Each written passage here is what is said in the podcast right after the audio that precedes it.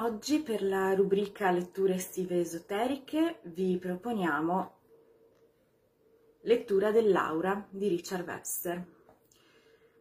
Si tratta di un testo che è una guida pratica, diciamo, per imparare ehm, a osservarla, a interpretarla, a capire esattamente di che cosa eh, stiamo parlando, quindi ha un approccio anche, ehm, anche scientifico, assolutamente, e um, noi partiamo dall'inizio e quindi che cos'è l'aura?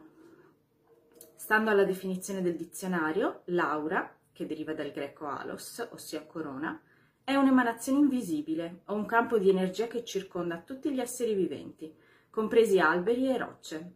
Tale energia, sebbene avvolga gli organismi nella loro interezza, è parte di ogni cellula del corpo e riflette tutte le energie vitali sottili Pertanto dovrebbe essere considerata un'estensione del corpo piuttosto che qualcosa che lo circonda.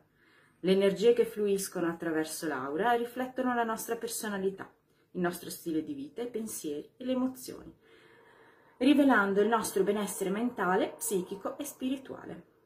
Alcuni ritengono che l'aura sia semplicemente un fenomeno elettromagnetico e debba essere ignorato. Altri credono che consista nella scintilla di vita e sia la dimora della nostra coscienza la quale ci fornisce le energie necessarie a vivere e operare. Altri ancora sostengono che sia un riflesso di noi stessi e che di conseguenza contenga un registro completo del nostro presente, passato e futuro. A mio parere, la cosa più probabile è che sia una combinazione di questi tre elementi. Lascio a voi approfondire lettura dell'aura.